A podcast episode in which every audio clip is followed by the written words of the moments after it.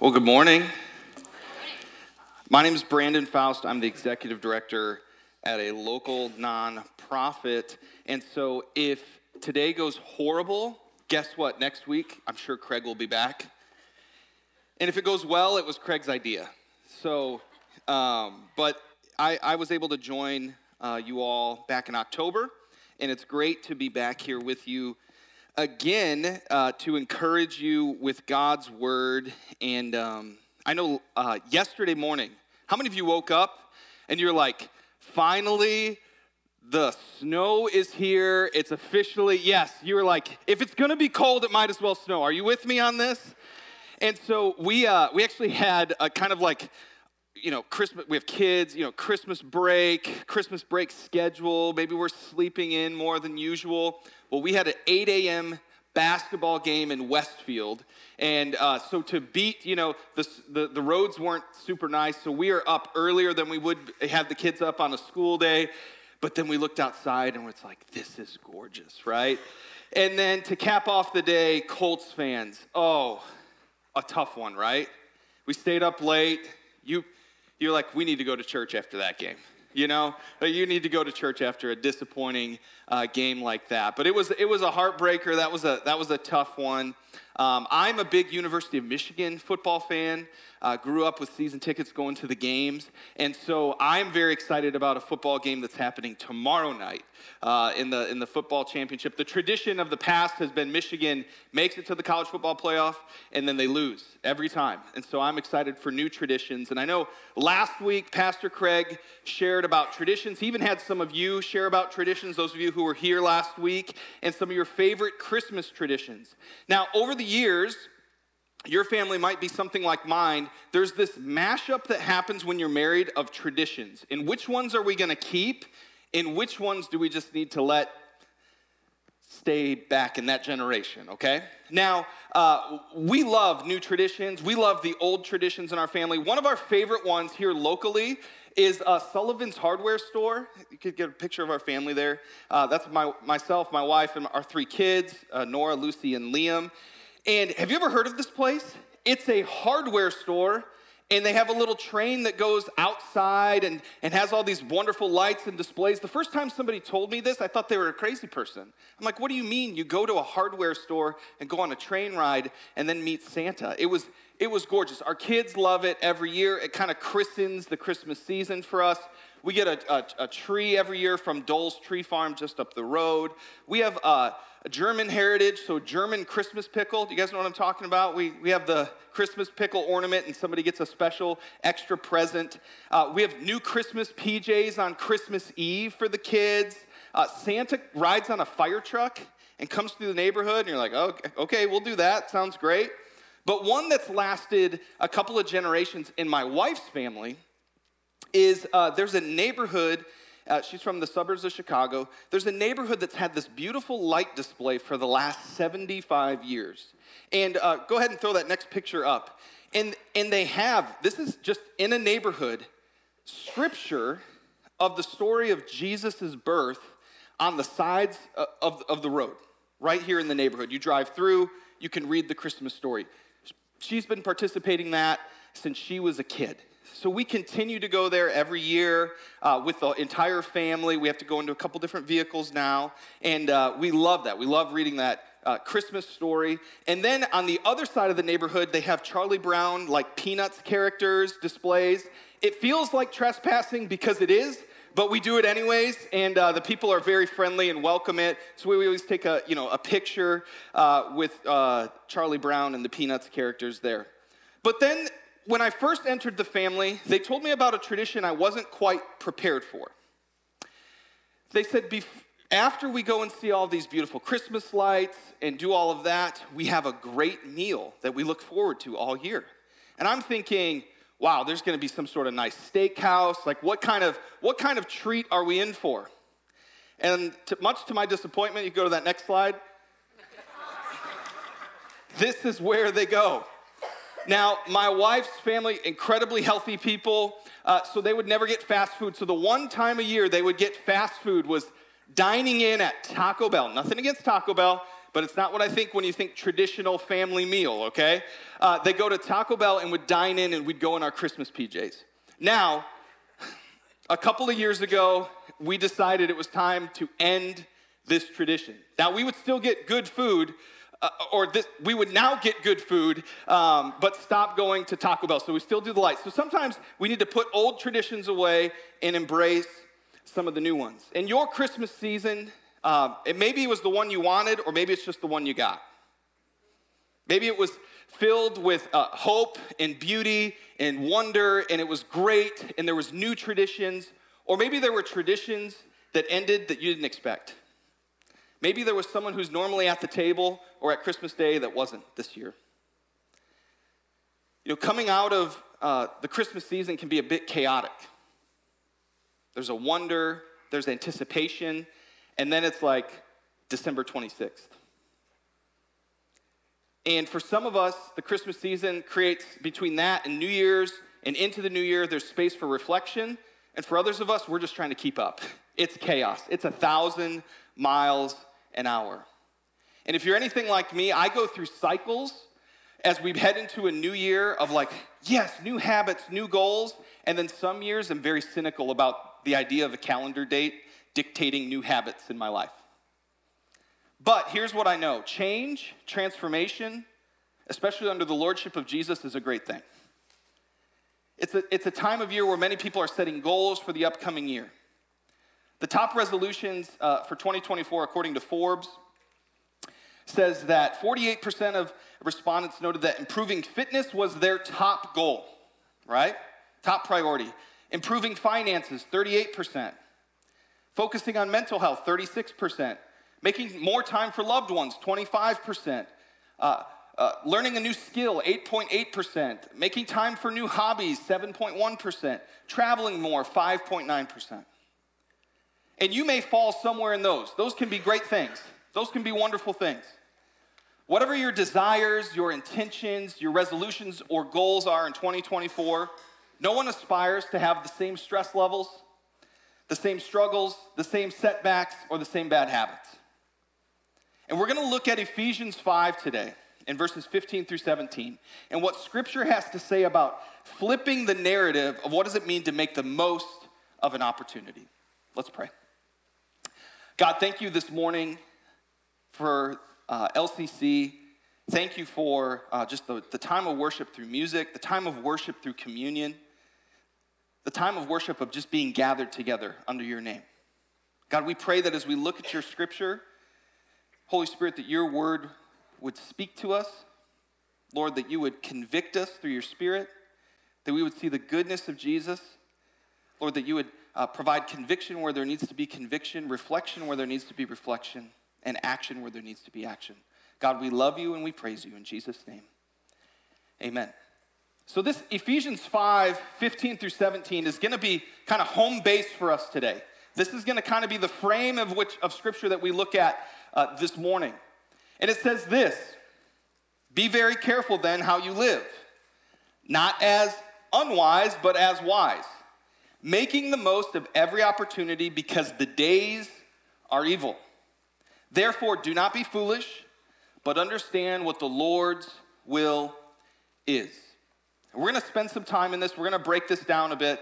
But this letter to the church at Ephesus is believed very strongly to be written by Paul. But it sounds very similar if you've, if you've read, ever read a proverb in the Bible. It sounds very similar to a proverb, like wisdom literature, right? Very practical. And we need to, as we move into a new year, discern the season that we are in or headed into. Whether you're a goal setter or not, we can heed these words to make the most of every opportunity. Psalms 90 12 says, Teach us to number our days that we may gain a heart of wisdom. Discerning the season, making the most of every opportunity. Man, I would. I've coached, you know, high school soccer. I coach now my daughter's travel club team, which is very different than coaching 18 year old boys, coaching seven year old girls. And I would much prefer coaching the seven year old girls over those 18 year old boys any day, let me just tell you. But at any coaching level, you always hear things like, you know, take your chances, make the most of the opportunity, make the most of your playing time, right? Making the most of every opportunity. And then this passage that says, understand what the Lord wants you to do.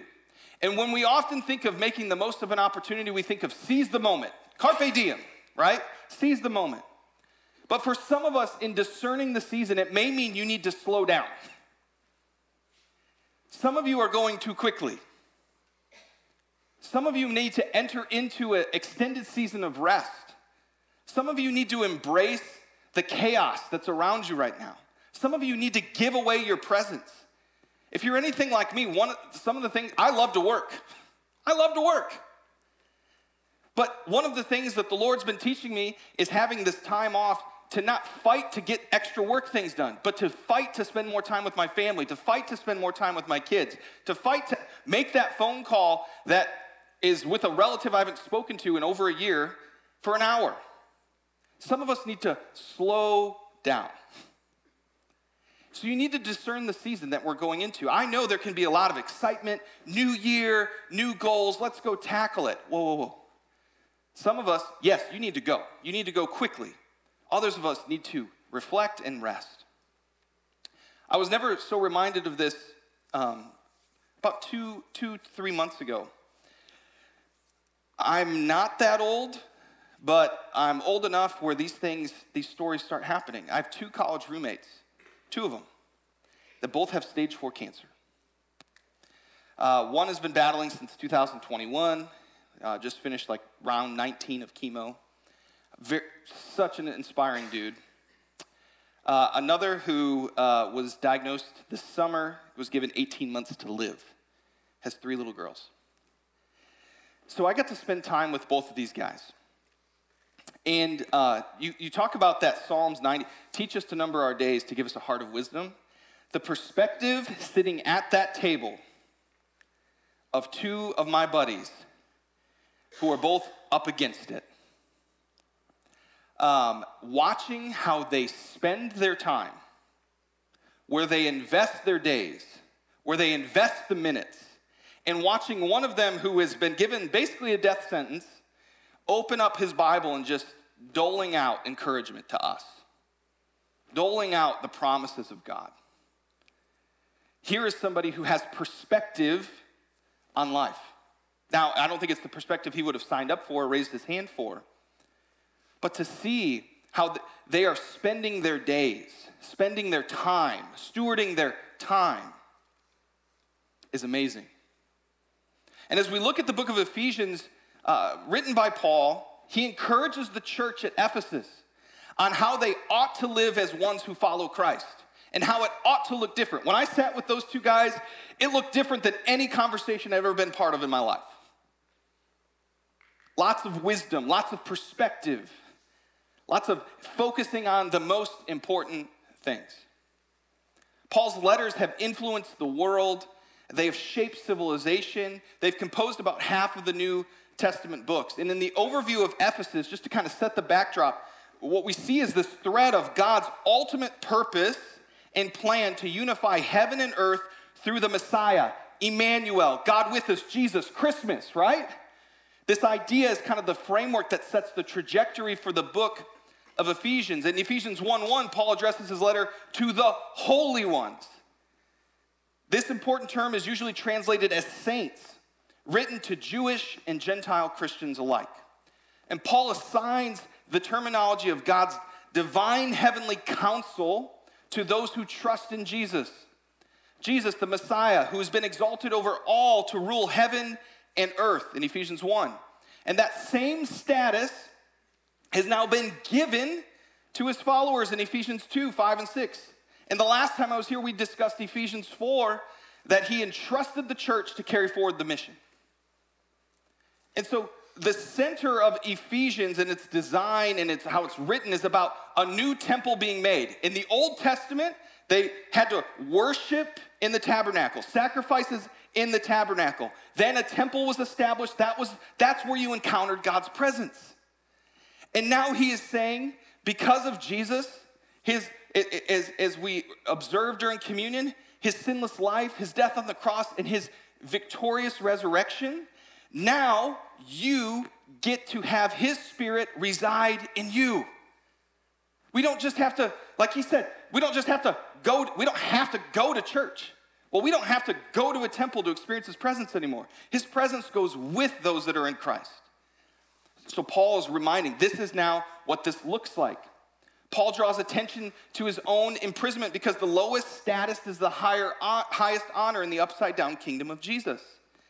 And as we move into Ephesians 5, we start to see that there are two realities that we can live in that Paul highlights. We, there's light and dark, good and evil, but God's mercy allows us to enter into his way. So we're going to come back to this Ephesians 5 passage, this theme of old versus new, dark versus light. He says, Be careful then how you live, not as unwise, but as wise. Seems kind of very practical. what do you mean here, Paul? Therefore, watch carefully how you all walk, not as unwise, but we're gonna, we're gonna tie back into some of the, the Greek language and the Hebrew language here of every op- making the most of every opportunity is uh, uh, uh translated as redeeming the time. So we're not going to be unwise, but wise means redeem the time. What he notes is wise behavior is redeeming each day, getting that perspective, making the most goes back to the Greek word for redemption. What's amazing here is the words that Paul is using, especially to the Jewish Christian audience here, would cause them to think about the Exodus.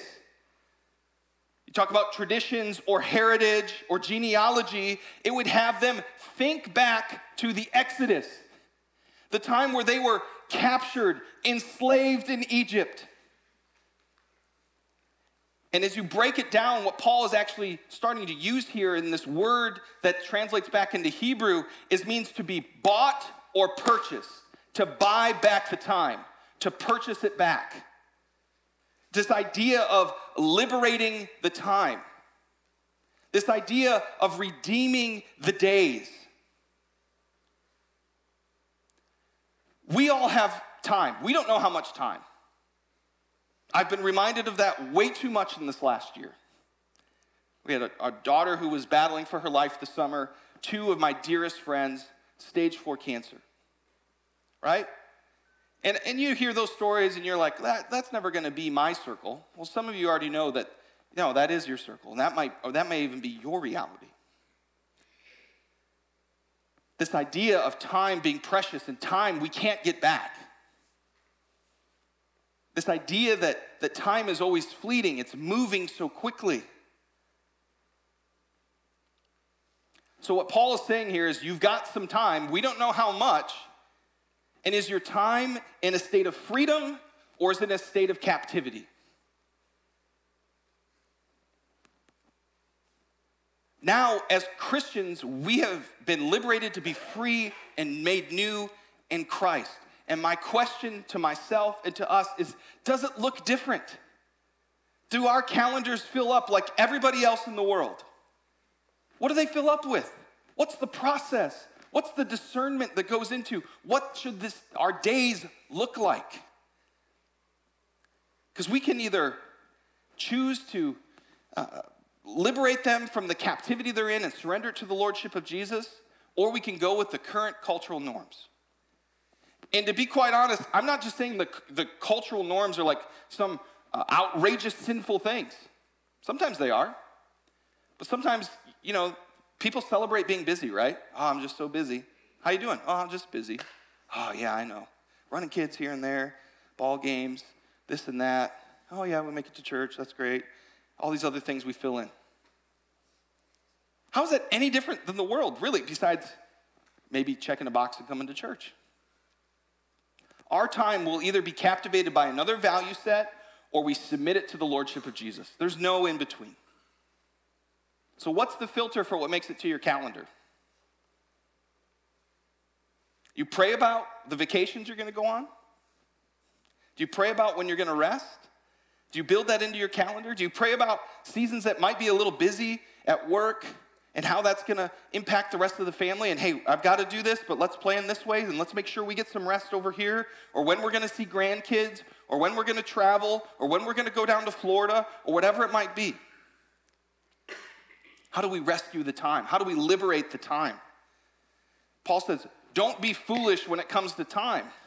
Be wise.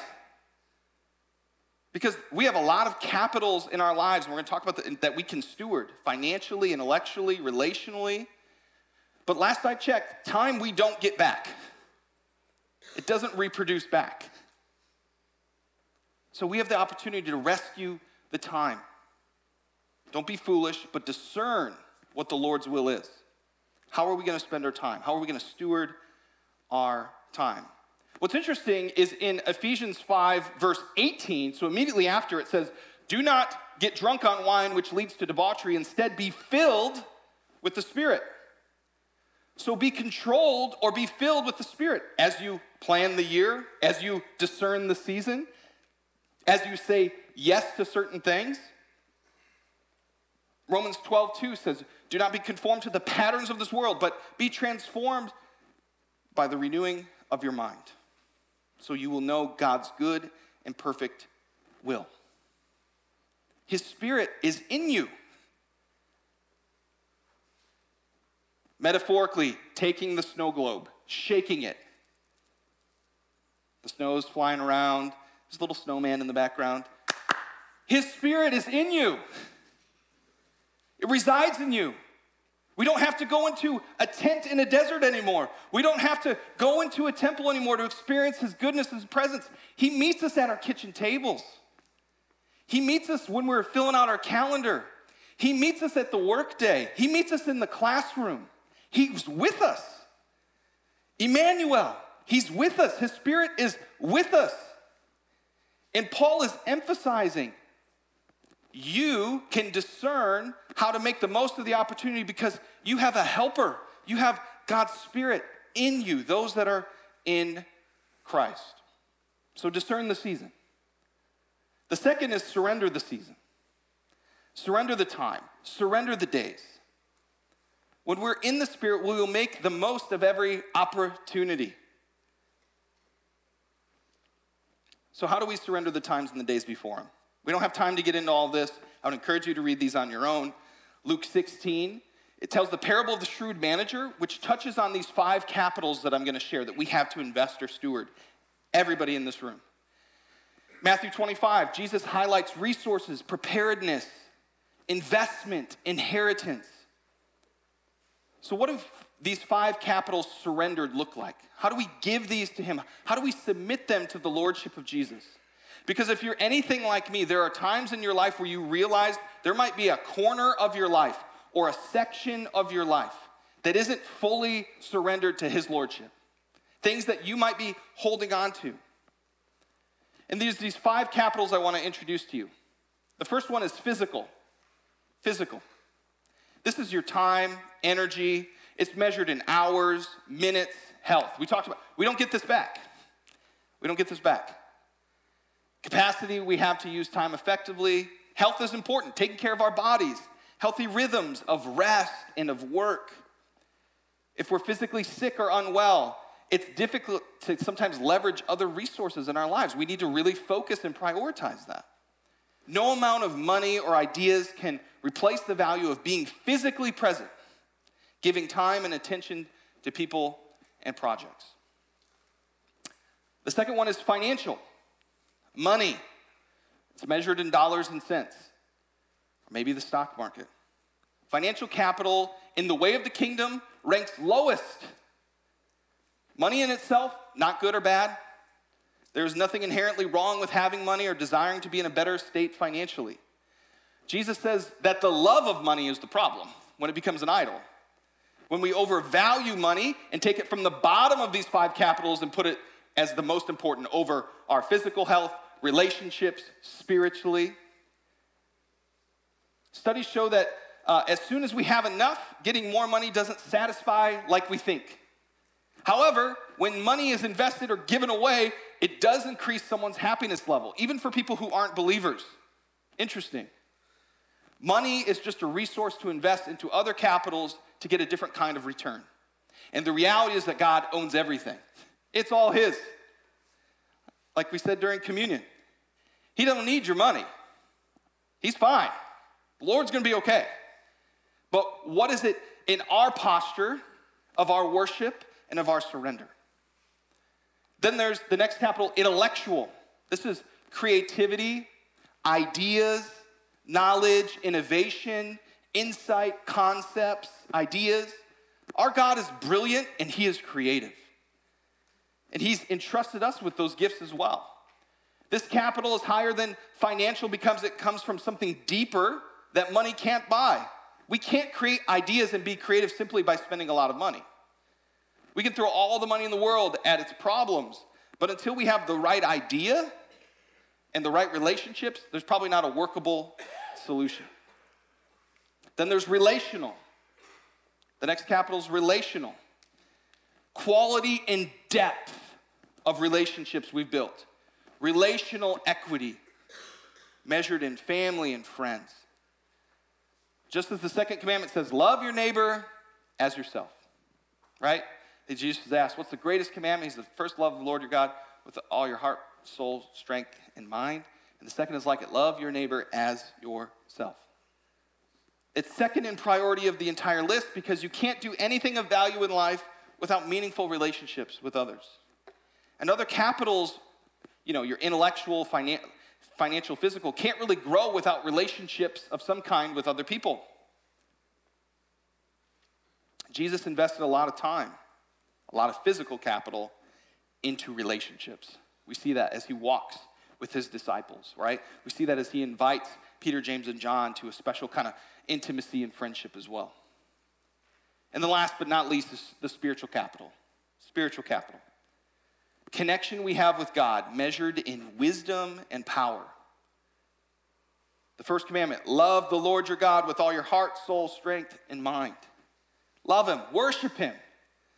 Relationship with our Heavenly Father, knowing and loving him more. Jesus was the wealthiest person on the planet, not because of his financial means, but because of the depth of the intimacy he had with his Father. Jesus' entire ministry demonstrated that spiritual capital is most valuable of all and can change the world. Jesus urged his disciples to trade in all other capitals to make gains in spiritual capital. So when I list these these terms, and you may like other terms for them, those are the things as people we have to steward, that we're entrusted to, whether you're 7, 17, or 70. These five things.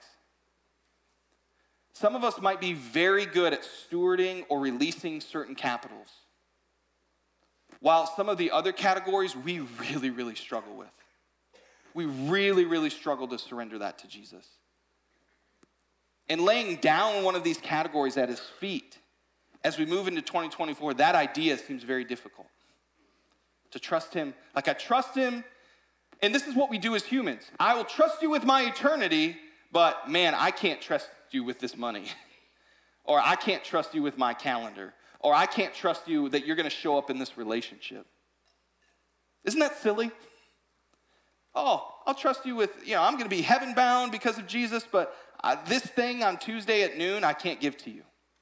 We all do it. What does it mean for those things to be surrendered to His Lordship? Um, I've shared about this a little bit before, but you know, this summer we experienced this firsthand as a family.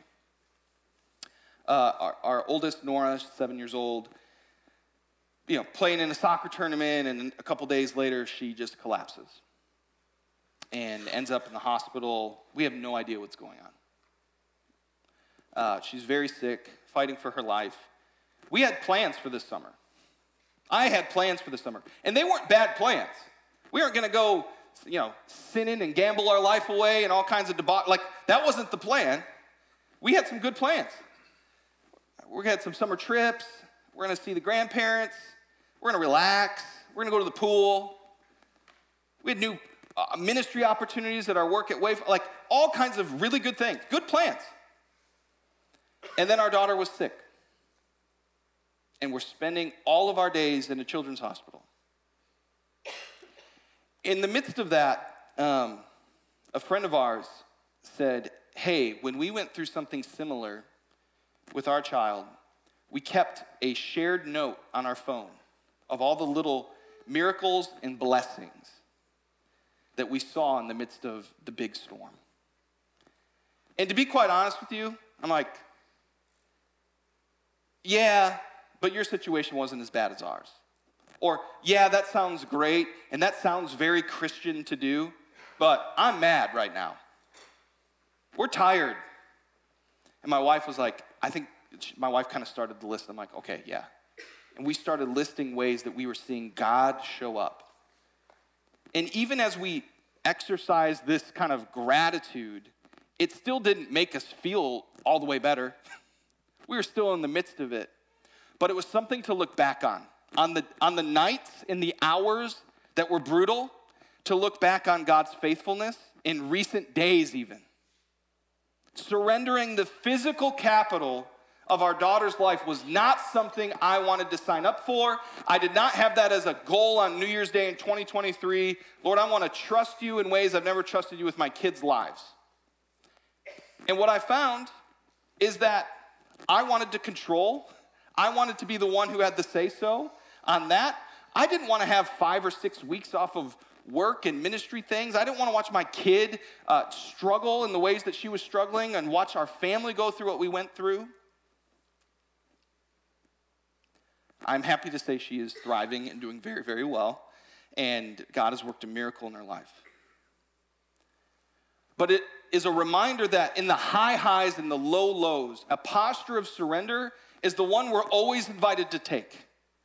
And as we empty our hands and surrender, these five capitals physical, our time, our bodies, relational, spiritual, intellectual, financial when we surrender these with empty hands and surrender, we aren't left empty handed. God gives us his promises to hold on to so that we can seize his promises. So we can seize his promises. So that we can remember his past faithfulness and hold on to it. Hold on to seeing the goodness of his, his character and of his plan for our lives. 1 Samuel 7:12 says, Then Samuel took a stone and set it up between Mizpah and Shen. He named it Ebenezer, saying, Thus far the Lord has helped us. Samuel built and set up this memorial to remind the Israelites of God's faithfulness and how God had helped them in the past.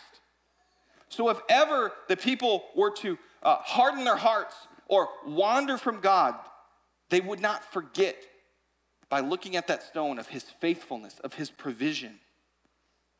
Ebenezer literally means a stone of help. God is our stone of help to hold on to. And as we head into 2024, I just want to encourage you. Maybe it's later today, maybe it's tomorrow morning. Write out an Ebenezer story. To look back on your life, even maybe from this past year, and see where God showed up. See where God was growing you. See where God was faithful. And I know that some of you, you're going through it. A job change, a health issue, a health concern, awaiting results, still grieving a loss of someone from maybe even a year ago. Some of you, you're just like, I'm in a funk and I don't know what's going on.